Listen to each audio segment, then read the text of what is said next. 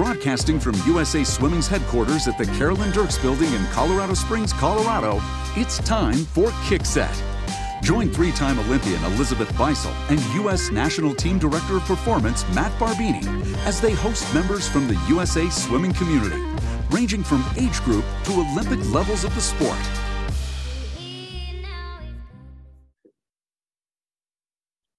Hi, everybody. Welcome to the Kickset podcast. My name is Matt Barbini. I am the National Team Director of Performance here at USA Swimming. And joining me, as always, this time from the Dominican Republic, is three time Olympian Elizabeth Beisel. Beisel, how are the waves? Waves, well, they've been a little sloppy the past couple days, but this morning was great. So, and I think we're on the up. So, no complaints. Hoping the Wi Fi stays strong throughout the entire podcast. So, if I just randomly cut out, don't worry, I'll be back. Yeah, I'll uh, just cover it. No. It's fine. yeah, it's fine. It's, I really just left to go surfing. Sorry, guys. yeah. yeah, it's like, oh, ch- ch- oh, we're breaking up. Oh, um, I just lost you guys. Oops. Um, Barbini, how is national junior team camp? Yeah, so we have um we have 52 junior team athletes on campus right now, which is um like actually small compared to what we used to do, but in the like post COVID time, it feels like a million people on deck. Sure. We just haven't had a camp really like this size since before COVID. So it's it's like two thirds of the junior team is here. Uh, it's awesome that you kind of forget the energy that that many like younger athletes brings to a pool and like it is always funny like just the the effort that goes into sort of winning the first repeat of warm up it's really fun and like oh but for sure yeah I, it it's yep. interesting. Uh, but they they're having a great experience here. Um, we we kind of try to give them it's they're not here long enough to really do a ton of training so we try to give them like a, an experience of sort of like what being on the national team will be like what being on the junior team means what you um, and then we try to do a bunch of programming around providing them with some resources and skills. So they've done some cooking in the in the um, the teaching kitchen here with the USOPC um, nutrition staff. They have heard from a whole bunch of experts. So it's a really cool kind of holistic experience um, that they get over these five days. Is it just pool team or is it open water team as well? Open water is invited as well um, so everybody is uh, everybody's allowed and uh, that segues nicely into uh, you swimming in the ocean and then open water being at the junior team camp into our topic uh, for today. Um, our guest is a five-time open water national teamer and uh, He's been on the 2019 to 2022 Open Water World Championships, swam the the mighty 25K back in 2019, um, a, a, light six hour splash around. Um, and he is Brennan Gravley of the Florida Gators. So, welcome, Breno. Um, we are going to talk all things open water today. But uh, first of all, thanks for being here and uh, stoked to get to talk to you. Yeah. Thank you guys so much for having me. It's cool that we get to cover this aspect of the sport and always a pleasure talking to you both. So so the timing and, and part of why we wanted to talk to you now is we're just a couple weeks out from Open Water Nationals, which um, if people don't know, in an Olympic, in a pre-Olympic year, is one of the biggest um, events that we have because the open water calendar is accelerated quite a bit um, in terms of Olympic qualification compared to the pool. And so this Open Water Nationals leading into this Worlds is is a piece of how our open water athletes qualify for the Olympics. So how do you, Breno, view this year's Open Water Nationals and then subsequently, if everything goes well, the World Championships that follow? Right. I think it, it's super impactful. And I've always kind of viewed our structure as a bit of a stepping stone process. Um, because of the nature of the field um, with the Olympics, it's quite small and countries have minimal representation um, with how many different countries. It's not just one finals heat. Um, and you want everyone to participate. So, our process, in the sense that we go from taking our best athletes from Open Water Nationals to Worlds and then using World Championships as a kind of qualification process, I think it's a little different but I think it produces a more competitive field um, and allows us to be more applicable in that sense. Because um, the Europeans, they just come on really strong with open water, and that's I think always something that we've been trying to manage on our end. Um, they have a lot of tours over there and stuff, so I think they get a little bit more feel for it. They have a bit of an older generation that does it as well, more of a pro group that kind of supports it. So I think we do a good job, especially with our junior team, of trying to bring up that that younger generation of athletes, kind of see it, put it in a place that's uh, more applicable to them, try to get them out there to do it and have those opportunities. So I think it all builds up really well. But this year is is really impactful because you know it allows us to go. This competition will allow us to go to Fukuoka, and honestly, from there it kind of allows us to potentially build into Doha in January, and those two meets are are big opportunities to make that Olympic field for the 10K. So all big stuff ahead. Yeah, you talk about the Europeans and how strong they are. What is it like racing people like Gregorio Paltrinieri and Florian Wellbrock? Is is there more pressure to perform knowing that Europe is so strong when you get to a place like World Championships or Doha? I, I think for for my personal experience, there's a lot going on because I'm I'm a bit of a geek. I'm a nerd, so you know I, I know all these guys. I'm familiar with their stuff. I grew up watching them. Um, I think uh, given our history and the guys that I came up behind, you know, when I was younger watching open water, we had guys like you know, Sean Ryan and Jordan Wilimovsky that went to worlds and, you know, placed one and four um, against all those big European guys and guys that they didn't get to race too often.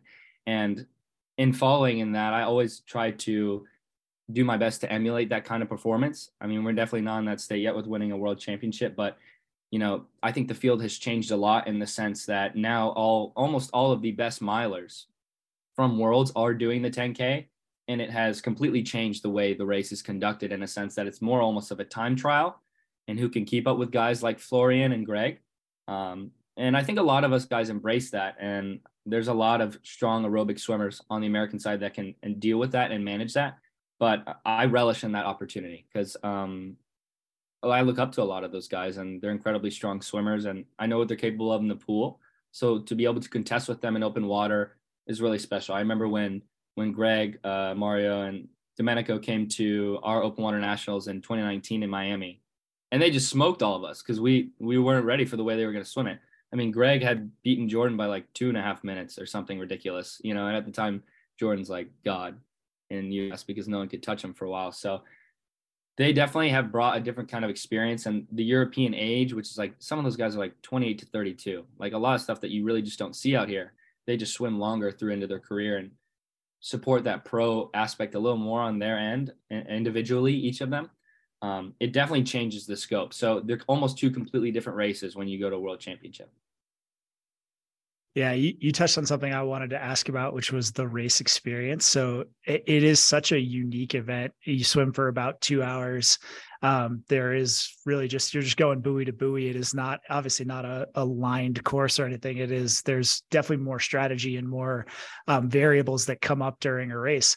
So to have somebody like Paltrinieri come to Open Water Nationals and just take off like a shot, I was on a boat for that race watching him just pull away from the field. Um, it seems like from observing it and talking to you guys that race experience is just critical in this even probably more so than the pool.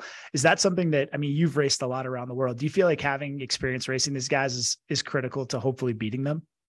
Absolutely. I think and looking back at the my first open water world cup in hong kong in 2017 i wasn't that much slower in the pool um, to be fair, I haven't gotten proportionally that much quicker to the rate that I think I've improved in open water. And I think a lot of that comes from the way you have to approach an open water swim. Um, it's really about conserving as long as possible and swimming fast with as minimal effort. And I think that's a real learning curve coming into open water for the first time as a pool swimmer because there are plenty of guys that have tons of speed that come in and do it, but they're over aggressive and they don't know how to manage energy. And a, a two hour race with no walls is it's not exactly a walk in the park, you know. So there's a huge loss of momentum for guys that are dependent on walls and things like that. So um, I think the experience is more impactful than anything. I think there's only so much you can do in the pool. We've had plenty of studs that rip in the pool and they still sometimes struggle with open water because it's more of getting that experience, learning how to manage your energy and especially emotional energy. I think a lot of guys get pretty like amped up during the race, stressed out.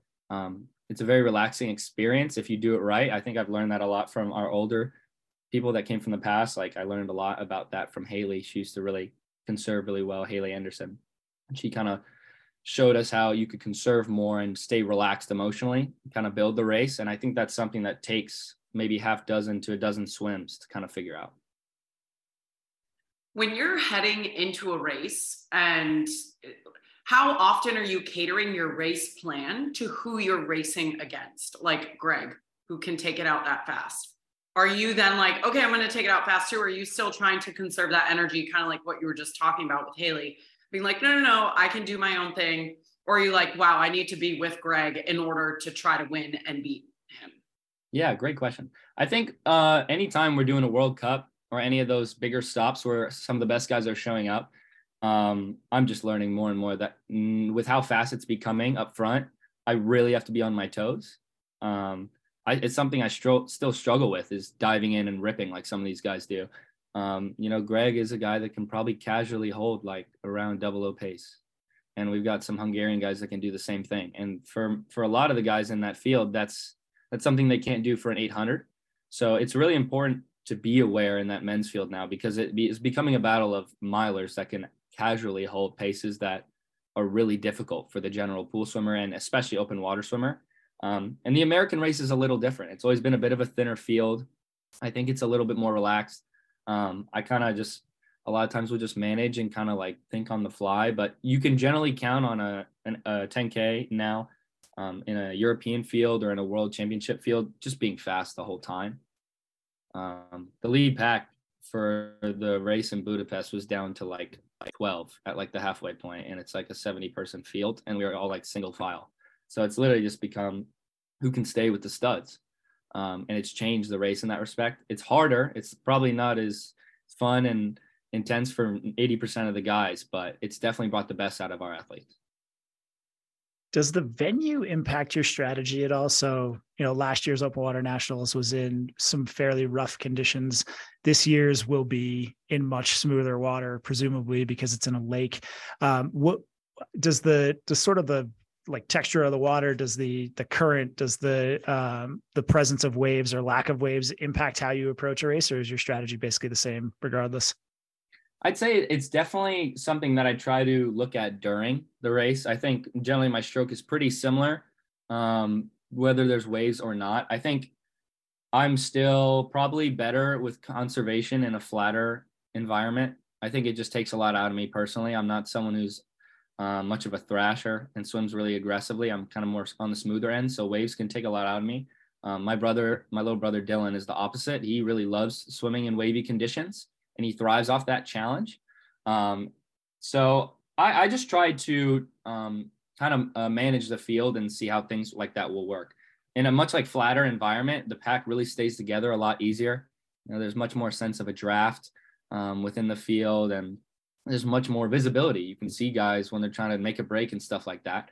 Versus when we're swimming in the ocean, we got like maybe like two foot swells, and it's really easy to lose draft, um, really easy to lose sight of the guys in front of you, and really hard to conserve energy when you're just battling the environment, nonetheless the people around you.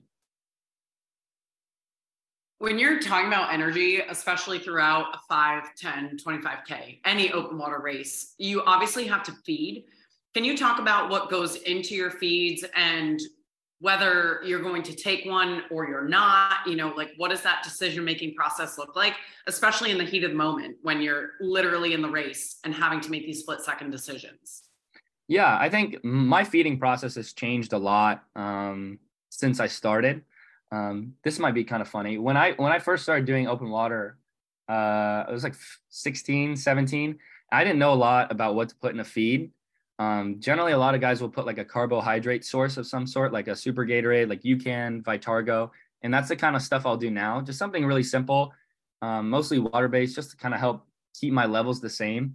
But you know, I didn't know what I was doing when I was like 16, so I was like, I'm gonna put pre workout in every feed.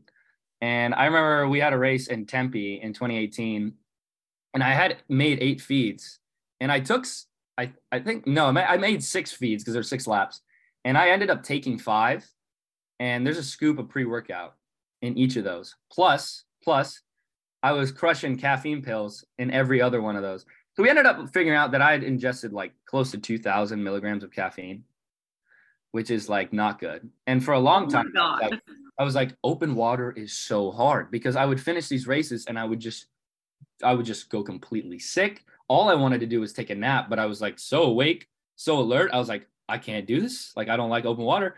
And then at some point, I don't know what happened. Like I'm not an idiot, but I just put it together. I was like, maybe maybe this is why. Like this, it's not that hard. Maybe this is why, because I've done two hour practices. So that was that was a big learning curve. And when I got that out of the way, I started having a lot better races because I was I was actually just like dying from the caffeine overdose, which is like I'm drinking like 20 cups of coffee in like a two hour span.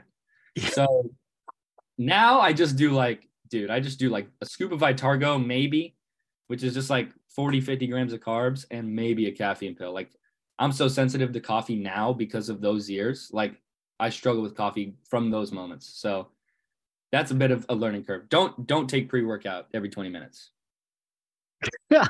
that yeah, that is amazing because you you know, you've been in our national team system now for so long and have had access to sort of the like some of the planning and nutrition resources that we have. And it's like the idea of feeding five times in a race, even alone, is just crazy. I mean, yeah. you're down to what now, one or two, probably? Yeah. I mean, last year I didn't feed once and at our nationals. Um, and sometimes we'll just take one before just to kind of get the fuel up. But um, I think it really depends on the status of the race. Sometimes I want to take a feed just so I can have five seconds to not be swimming, like just so I can flip on my back and be like, oh my God, this pace is insane. It's good to see Matt's face or see Bryce's face for just five seconds. And then I got to go catch these Italians. Like sometimes it's like that, that I need that feed. So I think it just kind of depends on sometimes even just my mental state. I just need a little quick break, and the fuel definitely does help, of course. Um, let's jump. I want to talk about kind of open water in general. So you've been um, kind of in this world for a long time now. And you you kind of came in like you said i was i went i was with you guys on that first trip in hong kong in 2017 um, and you were there with like the vets like mm. haley ashley erica jordan um, and obviously you grew up training with erica to begin with. Um, so how do you you know your your role in our national team has obviously changed now. You you kind of are the vet or one of the right. vets. Um, right. so how do you how do you see like open water has changed in the us how do you um just like generally look at this this element of the sport? Yeah i think i think that was something that i really took for granted coming into the sport. Um i think it's really special still in this day and age to swim after college I think it's a difficult thing to do financially, physically, you know, mentally. And we had, you know, Haley and Ashley, and I believe I just saw Ashley swim again, but Haley and Ashley swam like almost into their 30s. And Jordan swam really long, and Brendan Casey swam a little bit after college. And we just had a, a big group of guys that were committed to the sport and had numerous amounts of experiences. I mean, guys that had like eight or nine times more World Cup experiences than us that I still do have. Um, and that was really special because it kind of acted as a guide. And on all those first trips we took, whether it was like French nationals or Budapest um, or Korea, my bad, um, in Gwangju, it was just such like a load off my back to know like I've got a world champion next to me that knows what I'm doing. Because you, you come into that kind of environment with so many like big studs and like, even our team still had a low age average. I mean, like a lot like the German and European and French teams are like 25 to 30, like grown men, grown men, you know, like, and we're just boys out there, you know, I'm, I'm, I'm a kid. I'm a, total kid, like buck 45. So having like those guys was a huge guy. And it, it was really special to have that in front of me. I think I learned a lot from them in terms of just being able to be calm and really just enjoy it. I think in general, the community of open water and the people we have is just across the world is really relaxed um, good people, you know, like respect each other. You know, the first thing we do after every race is, you know, dap each other up, no matter how fought, like hard we fought, how much we hit each other, you know. So I think now that I'm in a position where, you know, I kind of feel like I'm one of the older guys, crazy to think, you know, I'm only 22. Um, I just try to interact with everyone at the meet at nationals a lot. I try to talk to a lot of the younger guys. Um, it's not hard to do when you're sandpiper because you take up half the people that are entered at the meet um, you know, Ron over there, he's running the world right now. So I wish I came up five years later so I could have been one of those guys. But um, you know, I think I think trying to just keep in touch with a lot of those younger guys and um, you know, things like this, like talking about open water makes a huge difference in getting people into it. Um, because it, it's a niche thing and it requires a lot of travel and just hosting the event is difficult. So anytime I get uh, to be at a US event, I just try to get to know some of the younger guys and really impact and try to build somewhat of a community because that's what I felt I had.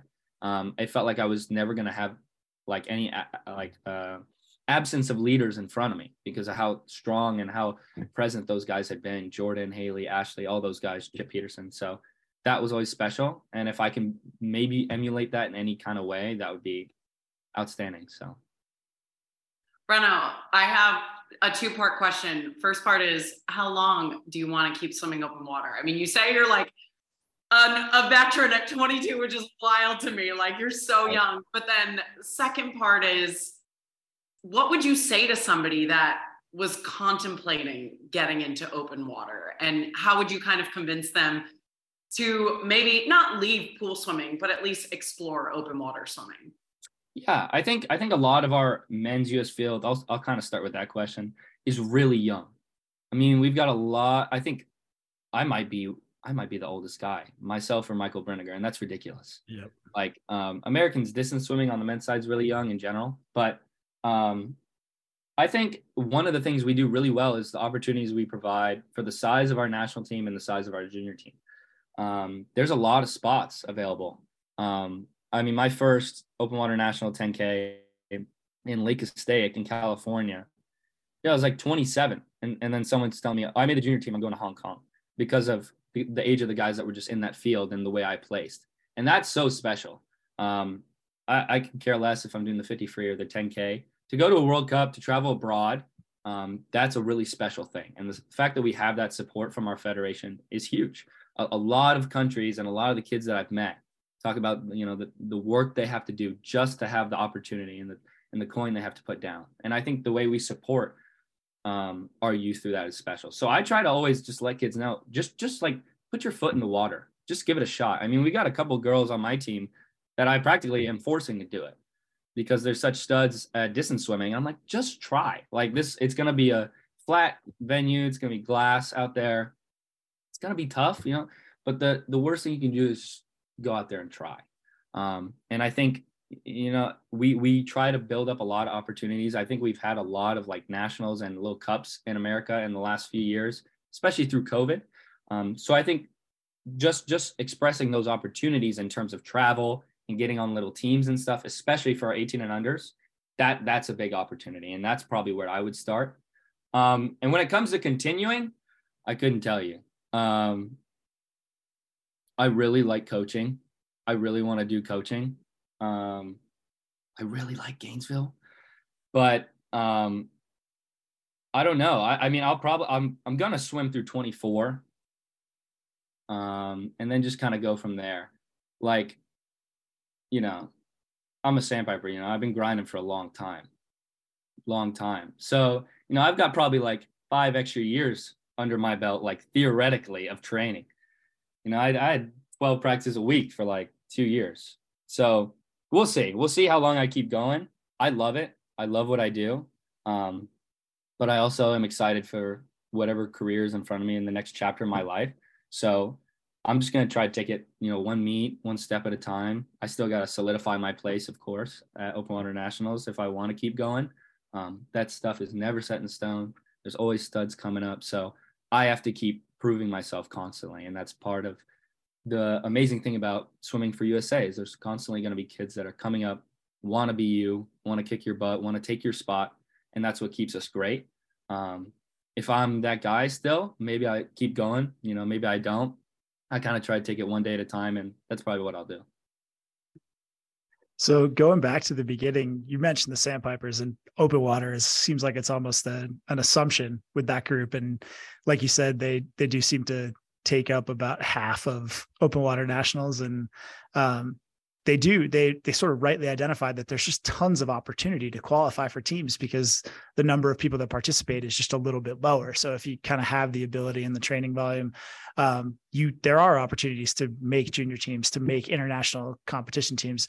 I do want to ask though did you want to get into open water while you were training there or was this something that ron was just like hey man you, this is what we do so we'll see you at the lake right. No i think i think uh as a as a kid you know, when I joined Ron's group, I think I was 14 going on 15. I was just so eager um, to just like put my foot in the door and get every opportunity. I was I was growing a lot too, so I was dropping like every other meet, like a lot of those guys do. Um, and I just wanted to like have one opportunity to go. I remember one year I missed I missed the 5K cut for Open Water Nationals in Fort Myers. No, not Fort Myers. Oh my gosh, Miramar, where you guys had it in 2016. I missed that cut by a tenth, and I was like distraught in the mile. Um, I, I, just wanted a, a piece of it. Um, and I ended up I ended up getting there. And, and Ron always put the meet in front of us. He always allowed us to go if if guys had the cut, and almost everyone that had the cut would go. Um, I think one thing that Ron and all of Sandpipers and all the coaches have been through there, my dad, Chris, Ken Ross, all those guys that were through there, is that he always set it up so we had opportunities. I think like any any money or anything that came through the door, he would put it back into the program, and we would always see Open Water Nationals. We would always see the Pro Series. I'm 15 years old going to Pro Series with like 12 kids my age on my team. No other teams doing that. So it was like he, he set it up so we could become the kind of kids that I'm 18 and I've been to Open Water Nationals four times, where a lot of those kids are just putting their foot in the door. And I think that's also a thing about Sandpipers that people are seeing a lot right now is he always took us to the bigger meets. He always showed us what the big dogs are looking like and let us see what it was. When I was a freshman in high school, by the time I'm 17, 18, I want to have that opportunity. I'm starting to get close to being on that national team, junior team, whatever. Um, and that's a huge factor that I think has um, kind of had a cumulative effect in our growth and why we can put so many studs at, at Pro Series and whatever now, because um, it's kind of created some momentum within the program and it almost feels like a pro team the way they show up. So it's really special to just have been a part of that growth. And he always gave me the chance to do it, and I always took it. So that's such like invaluable experience, especially as a younger athlete, being able to feel like, okay, maybe I don't belong as a 14 year old, but by the time you're 17, you're like, yeah, I've been here. This is nothing. Like in a warm up lane with Jordan Wilimovsky, no problem. Like it's it's amazing to see what Ron has done for the entire program. And and speaking of Ron, and you swim with Nesty now at Florida, you've done some gnarly training. I would love to hear one of your hardest Ron sets and mm. one of your hardest Nesty sets. Yeah. Wow, that's great. You know, uh, let's see. There's, Don't scare there's, anybody, man. I know he's like, yeah. do I go all in or not? Yeah, yeah. Let's don't, be a gator. Don't hold, you know? don't hold but, back. Yeah, yeah. Right. um, I mean, we. I I think one one set that I remember that really like kicked my butt when I was a freshman, uh, with Ron. So I'm like 14, 15. I can throw my arms for six hours, but um, we did. Geez, forty. I think 4300s on a Saturday morning, or maybe it, may, it might have been the day after Thanksgiving. We used to do that a lot. We'd eat on Thanksgiving and they'd come in morning after like 12K. But I think we did 4300s, one white, one pink, one red, which is like heart rate 24, heart rate 26, heart rate 28, um, all on like 320. Not not a crazy yards interval, but when you're 14 and someone puts 12K in front of you, I remember that being like, I was like, whoa, like that's like that's like two practices combined. Um, so I remember that being really intense. Um, one year we went to Coronado for a camp. There's that pool down there, that outdoor pool that's sweet. I never yep. remember that. We did. He took the lane lines out. We used to do this. We used to, crazy stuff. We took all the lane lines out, like made it like five lanes wide. So like took out like five lanes, and then he had had a bunch of us suit up in our open water suits, and I think it was like Oh, it was outrageous. It was like a hundred fast and then like two six hundreds, ten times. And it was like descend one to one to ten. and and that day specifically, that was our second practice of the day. It was from it was from 11 to 1 because we had 5 to 7 in the morning. It was like five rounds of four ones and a 400 for time. And then at 5 to 7 at night, this is our third practice we did i think it was like 13 rounds of a 100 im fast and a 300 kick fast. And that was the main set that day. That was just a huge day. I remember being like over almost like over 30k i think. So that that's some of the stuff i remember from ron and I, I really enjoyed that stuff. I i like welcomed the challenge. I mean we had no choice. Like we were just kids. We were going to do it anyway. But let me see. Some of the, i've done some really fun stuff with anthony Um, a lot of just like really tough, I think, freestyle sets. We really get that interval down. I mean, nothing like what he used to do back in the day. Um, those 80s guys were studs, but oh man, I, I did this set. I actually sent it to uh, like an open water Instagram because they wanted to post it. But I think it was something like it was long course and I was a freshman. It was one of the first months I was here. And it was three 900s.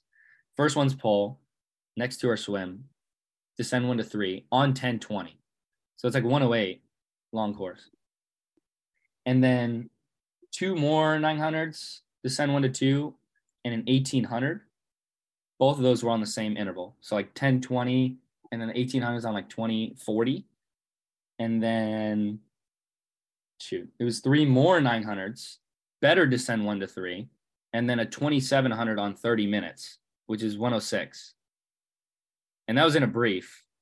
Um, and that was one of the best sets I've had because I couldn't believe I made it because that set's 9,900. And 106 uh, pace at the end. Long that's, course? Yeah, that was tough. yeah, that's nuts. Yeah, that was tough. Were you guys outside of that? We were outside. I was in that end lane. I was in that end lane. They didn't want the end lane. I wanted it. Bobby got the fourth lane, but he died. He didn't even make it. oh man, shot fired at Bobby. Damn. Bobby Bobby kicks my butt in 99% of the time, but I'll hold that one to him. but, but um that was a really fun one. We do a lot of good IM stuff. I mean, just you know, plenty of four IMs. I think that's what we're more known for too, just that IM tradition.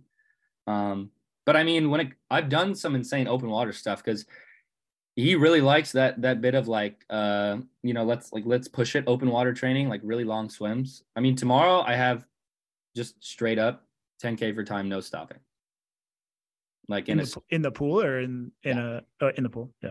Yeah. And we've done uh one time he had me do um three hour swims or i think it was three 5ks descending pace with each. So that one was tough. That was a 15k but um I think what really I've just gained from both of those programs is it's a little bit less of insane training, like insane sets, and just a constant, constant grind.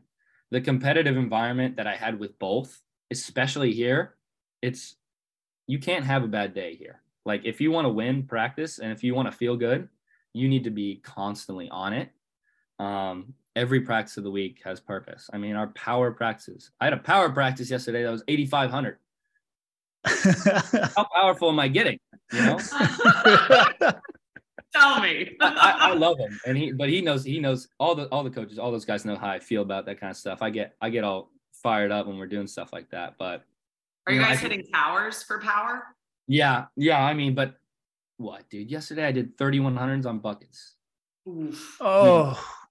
I mean, no, I, no he, he knows how I feel. I, I love coaching SA. I love, I mean, I'm trying to know what kind of energy system I'm hitting there power wise. I mean, what kind of power are we gaining? That 3K power, you know? no, I, I, I love it though. You know, that's why I came here. I, I, I love, I love the work we do. Um, it's the stuff that gets me out of bed in the morning. But yeah, it's just like, it's a constant grind. I think that's the thing that separates us. And that's what allows us to like sometimes look so tough in the middle of the season and really taper off better than a lot of teams, um, long course and short course with our college group. So, yeah. I think such a big thing of what you're touching on there is there's very little like just go do a 5K and float it back and forth. Like there's a speed component of all of this. And that is such, I think if there's one misconception of open water is that it's just sort of like not a, not necessarily fast. It's more just like endurance and that has changed so much in the last couple of years so this training you're describing is sounds like it's targeted at all the distance but also being able to descend that effort and be able to accelerate at points of the race when you need to. Like it sounds like it's really targeted towards racing not finishing. Totally. Yeah. Totally. Yeah there's there's very minimal slow swimming. Um and when you're in groups with these kind of guys you don't want to swim slow because it doesn't make you feel too good about yourself.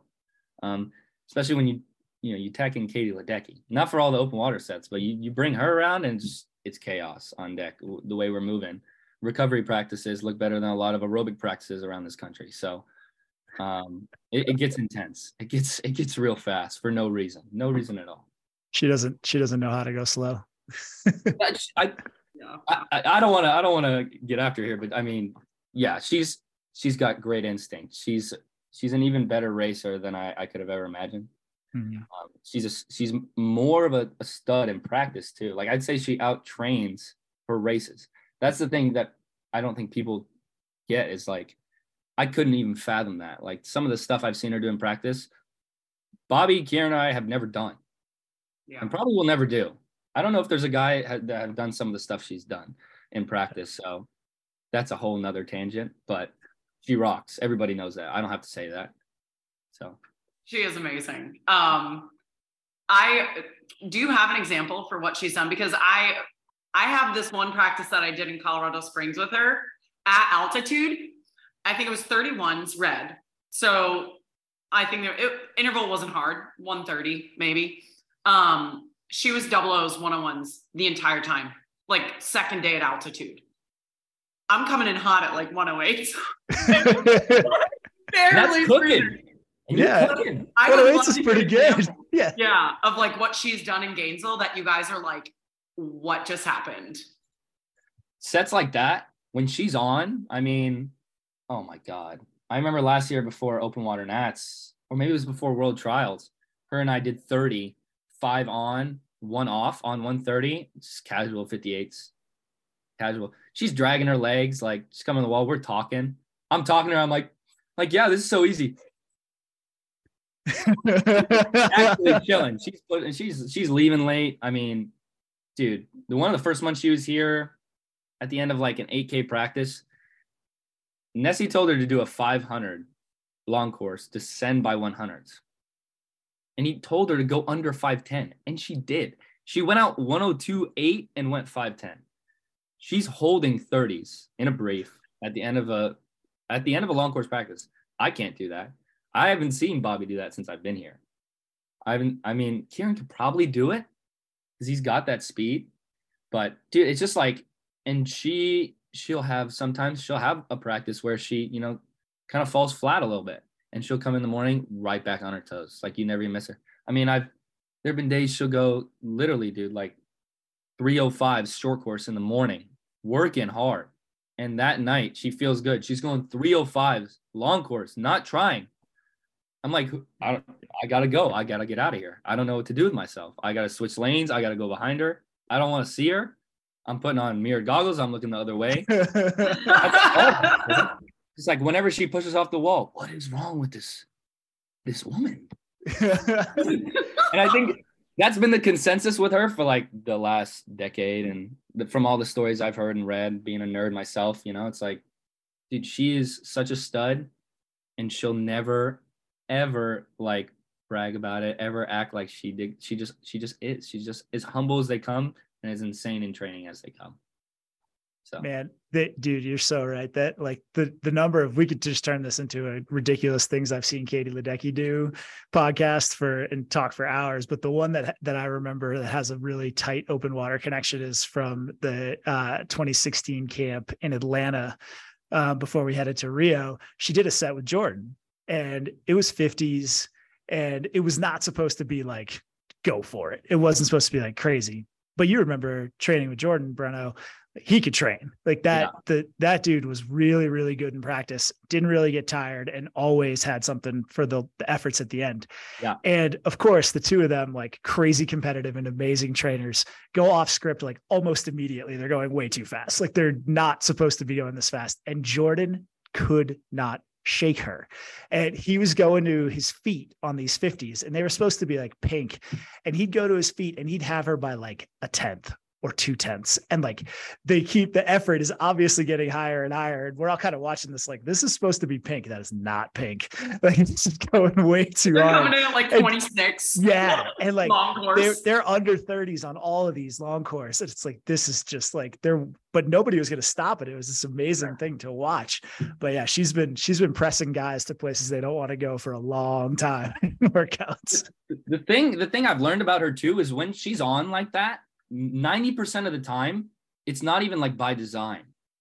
She's like she's like not forcing it. Like I mean she's racing but like she just came in feeling good. Meanwhile like me, Jordan, Bobby, we're like all we're thinking about is how do I get rid of this girl? Yeah. yeah. I'm, I'm, I'm hitting five kicks off the wall. I'm smoking her underwater. She's swimming me down into 25. Like I'm going ah. eight feet kick into the flip. Like it's it's and she's not even breathing. You know, mouth closed, nose breathing.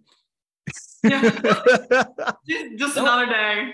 She's Another chilling. day. So it that's that's really special to see because I mean she whatever it is, if anyone's ever had it, she has it in training and in race. It's awesome. I would love to see her do some open water and dabble in that. Maybe She- that's later on yeah, in her she's so like I She think won't do it. I think people forever have tried to get her to do it. We talked about it just the other day. She's like, she's like, yeah, like it's just like, it's just not, it's just not her style. It's not. I don't think it's what she digs. Um, I don't know Fair if there's a specific reason. I mean, I think she's probably got a lot on her plate already. Um, and I think she's probably in a place where I think she just really likes what she's doing. She's been in a great rhythm.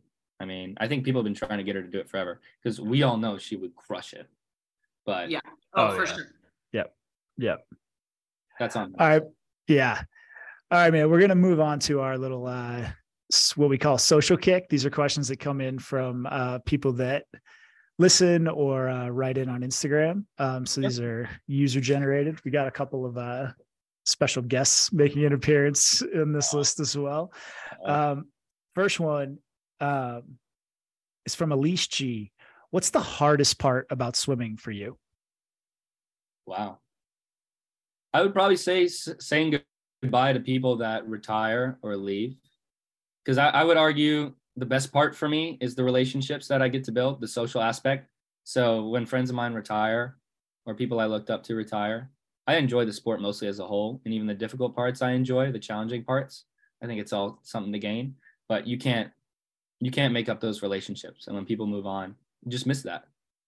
Yeah. Um, all right, from Natalie A. What made you start swimming? How'd you get into the sport? Wasn't up to me when I was four. I think I was in kindergarten. My dad took me to the pool and he's like, You can try out if you want, but either way, like you're going to exercise swimming every now and then, but you can try out for the team. And I think the first time I went, you know, we signed up, we paid for the, the application. I put my foot in. I left. It was too cold.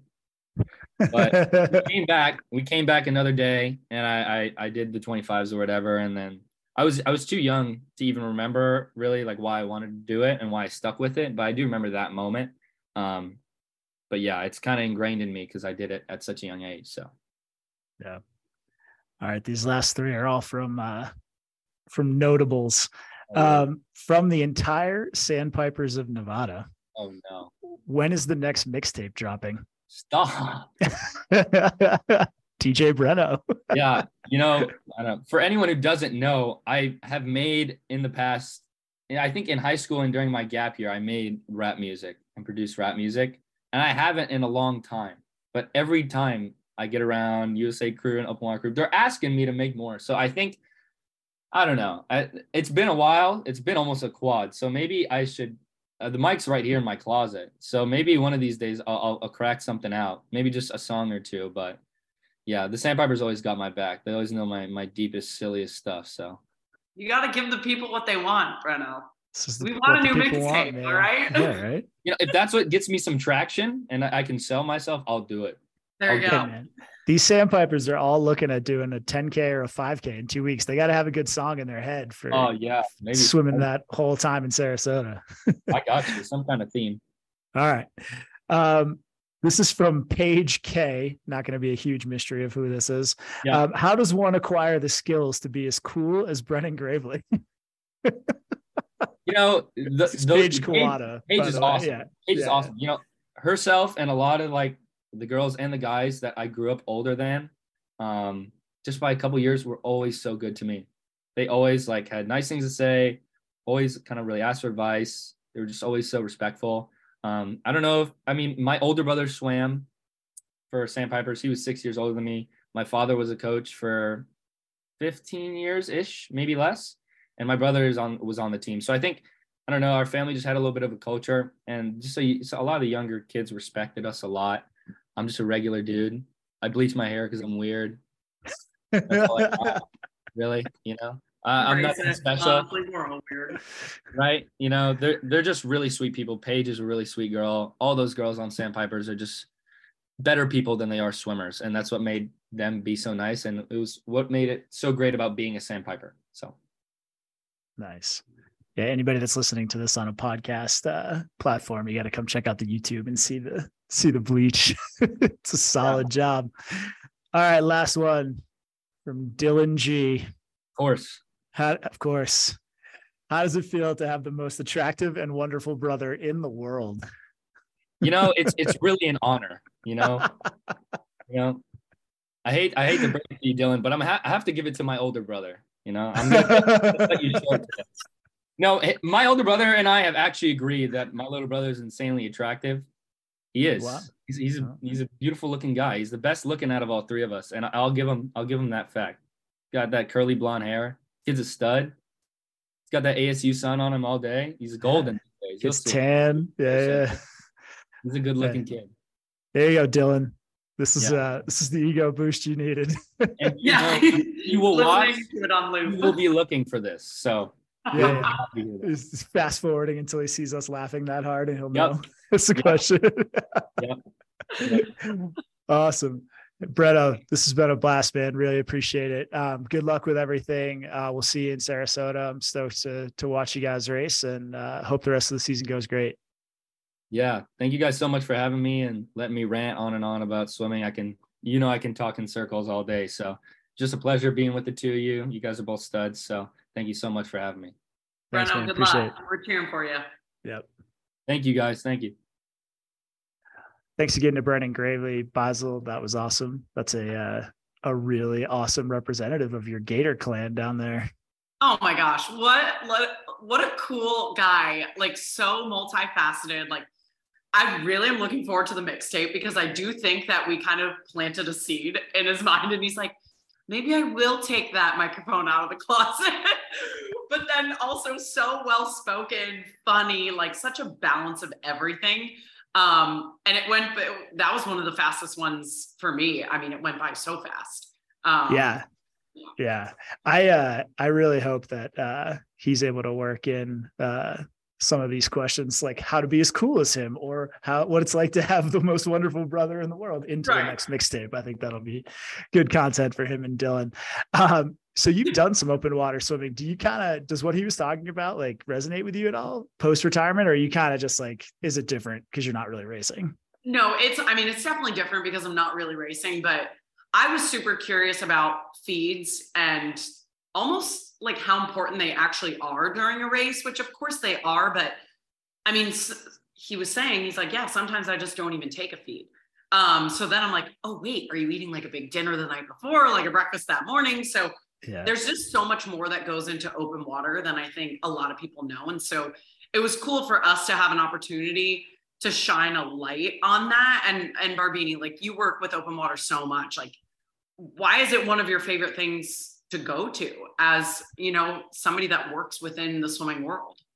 Yeah, I, I I've said this before, and I, I, I it's probably not right to say that like you have a favorite thing because like Yeah. obviously there's there's things about all aspects of swimming like training camps and pool meets and everything but the thing that gets me the most charged up is the the like hour before an open water race. It's just so different than anything else that we do because there's a strategy element there's a reaction and then a reaction to the reaction element. Like there's components of it. The race plays out over 2 hours you know and it's a totally different um, experience watching it than it is watching even a 1500 which is you know still a pretty straight line anaerobic race where you just go as fast as you can straight up and down the pool. Like there the the the movement within the pack the way that athletes approach things completely differently from um, the beginning of the race to the end or you know one athlete um, works with their teammate to try to boost them both. And there's just so many more components to it that kind of give it more variables that i think it's just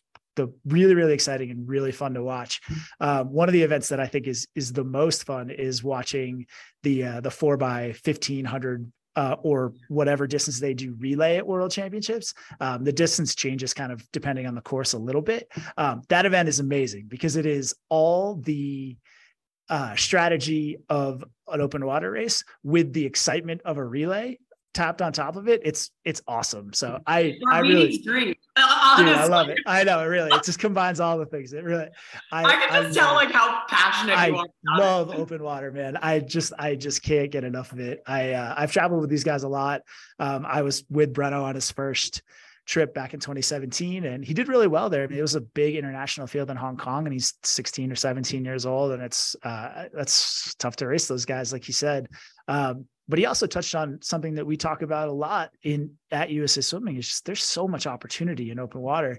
Um, it is the fields are smaller, the the uh, and the avenues to be able to go on an international trip, qualify for the junior team are there. So I mean, anybody that can kind of go 800 and up, it's it's really not this completely different beast. We talk about it as a different event on the program. It's not a different sport. It's just another event in swimming. Um, so I would encourage anybody that that is even remotely interested to give it a shot because you probably hear from my little rant for the last two minutes how much I, I just love open water. I think it's the most fun. No, within the same vein as well. Like for me, uh, I was only ever a pool swimmer, like never did a proper open water race. But now having retired pool swimming, like open water swimming is my way of staying in the sport. Like I don't have a pool available to me where I live. And so like if you're somebody, it doesn't matter what level you are, and you've retired from pool swimming, go swim open water. It's amazing. There's no pace clock, there's no expectation. Like, it's just such a different feel and vibe. And kind of what Brenna was saying, like, I mean, everybody within the swimming world is incredible. We're humble, we're the best people in the world. But open water, I think, particularly, it's just like a different energy and vibe and it's just it's so cool uh, to be around in barbini like to hear you so passionately talk about it. Like guys it is for a reason. Open water is amazing. Like do what Breno said. Just try it. And if yeah. you hate it you hate it. But at least you know give it a go. And between now and then if you if you don't have an opportunity to try it definitely tune in to check out Open Water Nationals, um, which they're April 21 to 23 in Sarasota. If you live in the area, come down and check it out. It is actually a pretty spectator friendly venue. Um, and sometimes open water can be like out in the ocean and not super easy to watch. This is not one of those. You can actually see some of the race. Um, and obviously, we'll have coverage of it all over our website. Um, it's a, such a huge event, um, especially in the pre Olympic year. Um, so this will be really fun. I'm going to be there for the 10K on Friday. Uh, I'm super stoked. Um, and uh, so, yeah, any more details that you're looking for, um, you can find on usaswimming.org slash events. Um, and Basil, with that, maybe we'll let you get back out into the open water on a surfboard. I know. See, that's like an- another thing. It's like, well, I love the open water, but yeah, no, I'm I'm like stoked. I'm to be there in spirit in Sarasota, cheering for everybody. Barbini, have the best time there. I'm I'm jealous that I'm not there and we are all jealous that we're not where you are yeah, in DR right now. So have fun surfing, and uh, we will talk to you next month. Thanks everybody for listening. Thanks, Barbini. Thank you for listening to Kickset with USA Swimming. Head to usaswimming.org for more episodes and make sure you subscribe to Kickset wherever you get your podcasts.